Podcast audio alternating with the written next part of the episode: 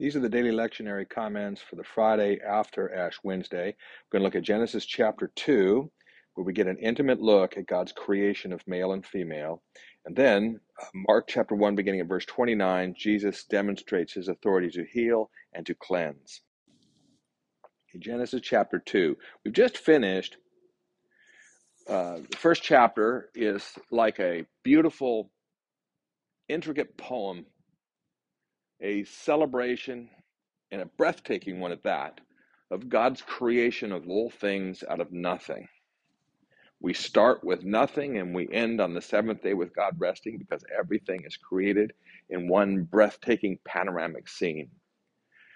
Then, beginning at verse 4 here in chapter 2, the scene switches and we really go back in time. We're going back uh, to, to the, the sixth day and we're getting a picture of how God actually created man and then going forward to that. Um, so you have it's it's almost like two different accounts of the creation of human beings, but one is from a a, a sweeping panoramic, panoramic view of where we were created in the midst of everything. And the second one is a much more intimate view where the whole focus is on human beings. Now, when you look at scripture, you see that is the focus of scripture. What's unusual is the first chapter where the focus is on what God has made, all things, everywhere. But beginning in chapter 2, the focus narrows. We're no longer to be talking about the stars, and we're no longer going to be talking about how God separated this and that and created this and that. Now we're seeing that the apple of his eye is this one Adam. By the way, the reading begins with these are the generations of. That is that is repeated 10 times in Genesis. And each time it marks the beginning of a block of text. Some, some of the blocks are very short, and some of them are very long. But each one is a block, and there are 10 blocks of text that no doubt were received by Moses from the past, and he is, he is stitching them together here in, in the account of Genesis because Moses wasn't alive at that time.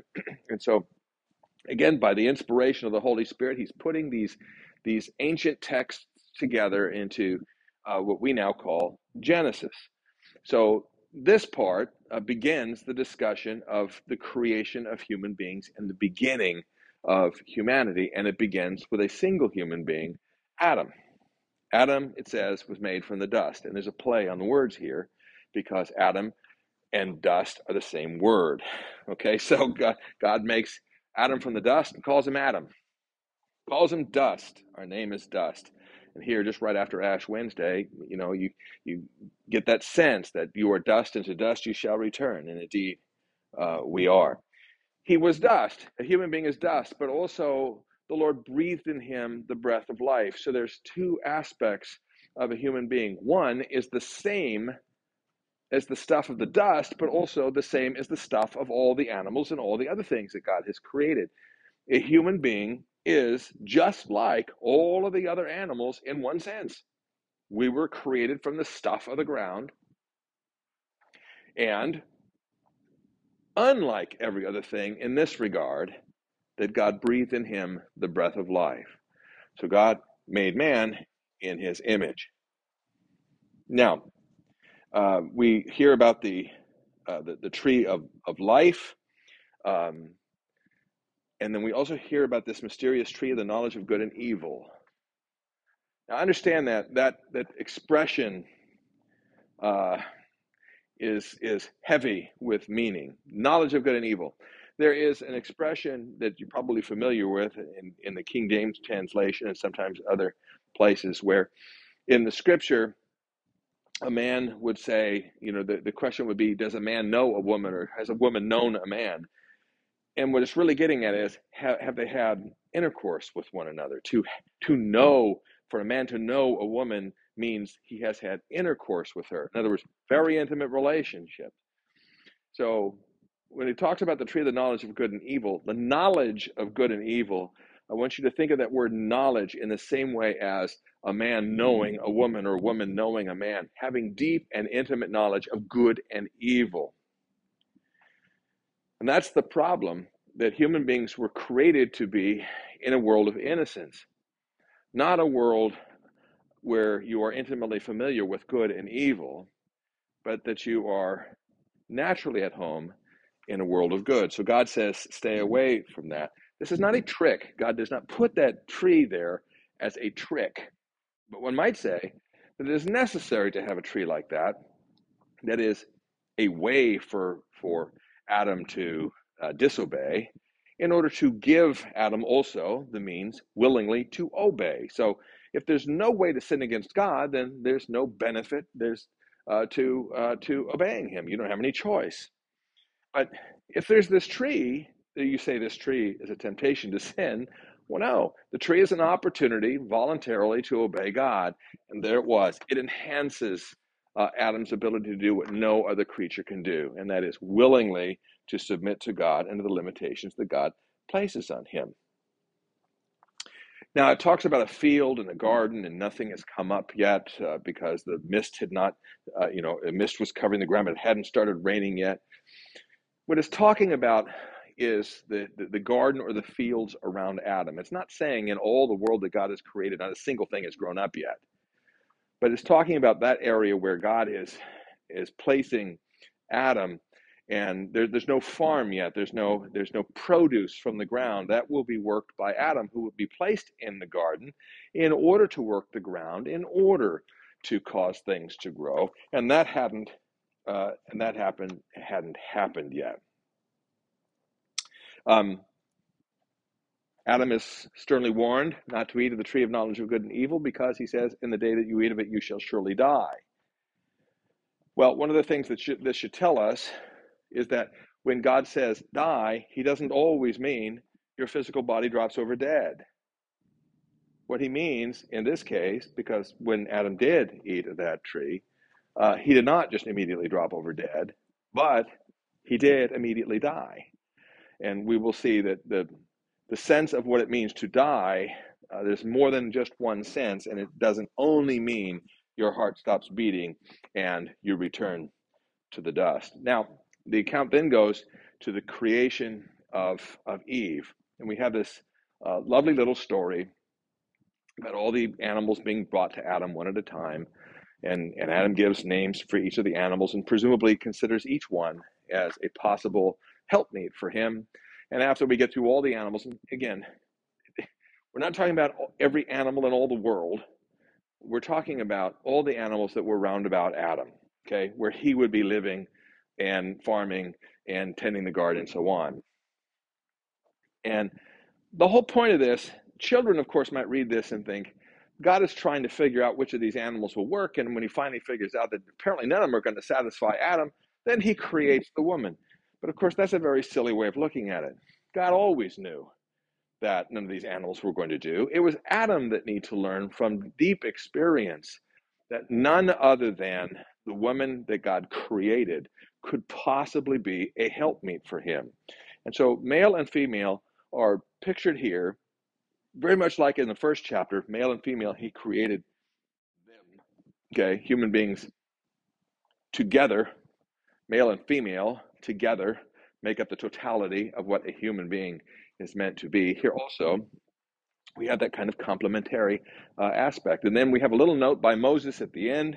Uh, Therefore, a man will leave his mother and father cling to his wife, and the two shall become one flesh. And there we have essentially the institution of marriage and the, the proper um, role and place for sexuality uh, between a man and a woman for the purpose of being fruitful and multiplying. Well, the problem with these passages is there's so much to talk about in so little time, so we're going to have to move on. Otherwise, I'll be here all day and you'll stop listening. All right. Mark chapter 1, beginning at verse 29. Uh, as I mentioned yesterday, one of the very important themes in the book of Mark is Jesus' authority. He comes into this world and he exercises dominion over things. Particularly, he exercises dominion over things that are vexing human beings.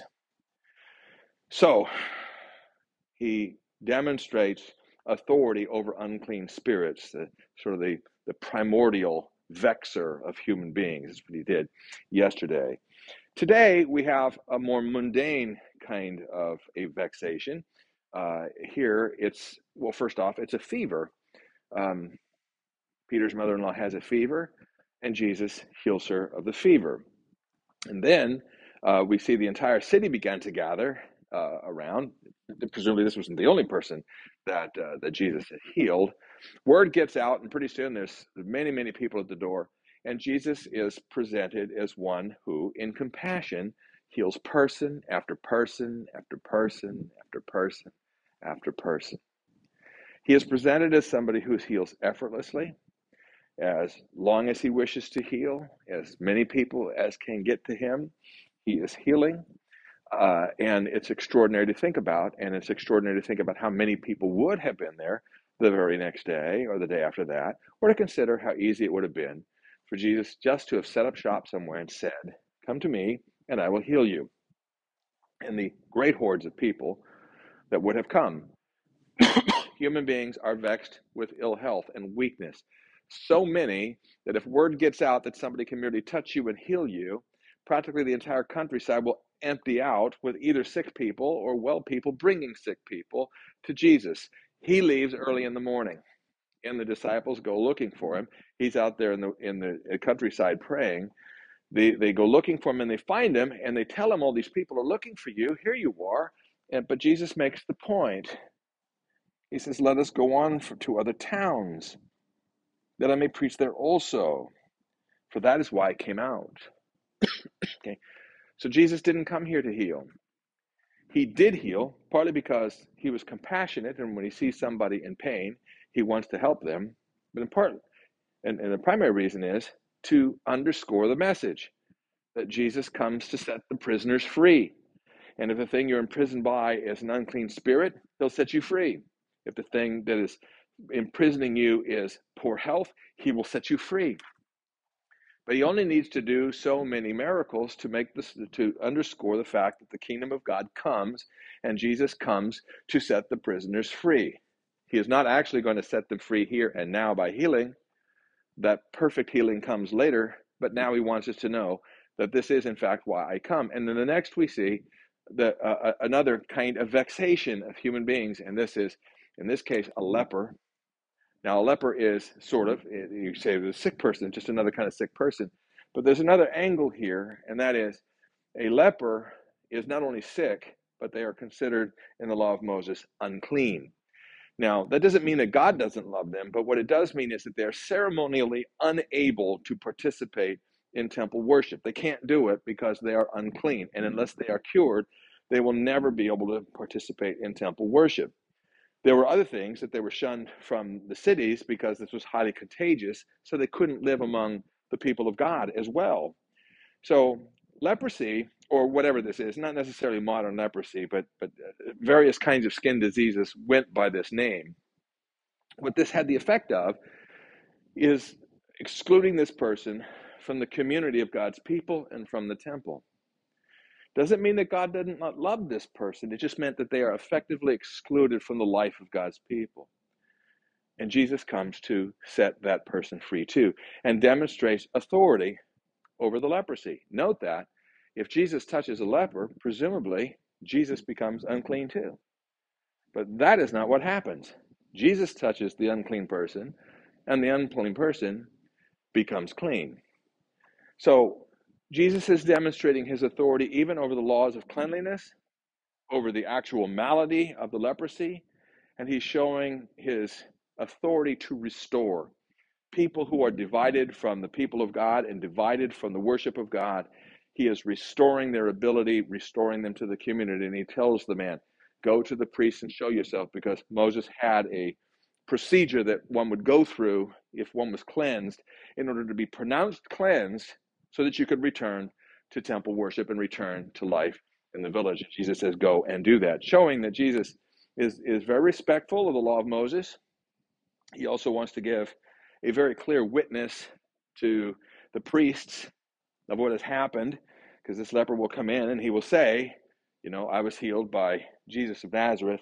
All right, well, so uh, we see Jesus again in the, in the Gospel of Mark, very rapidly developing the story of Jesus and his authority over various things that vex human beings because he comes to set the prisoners free.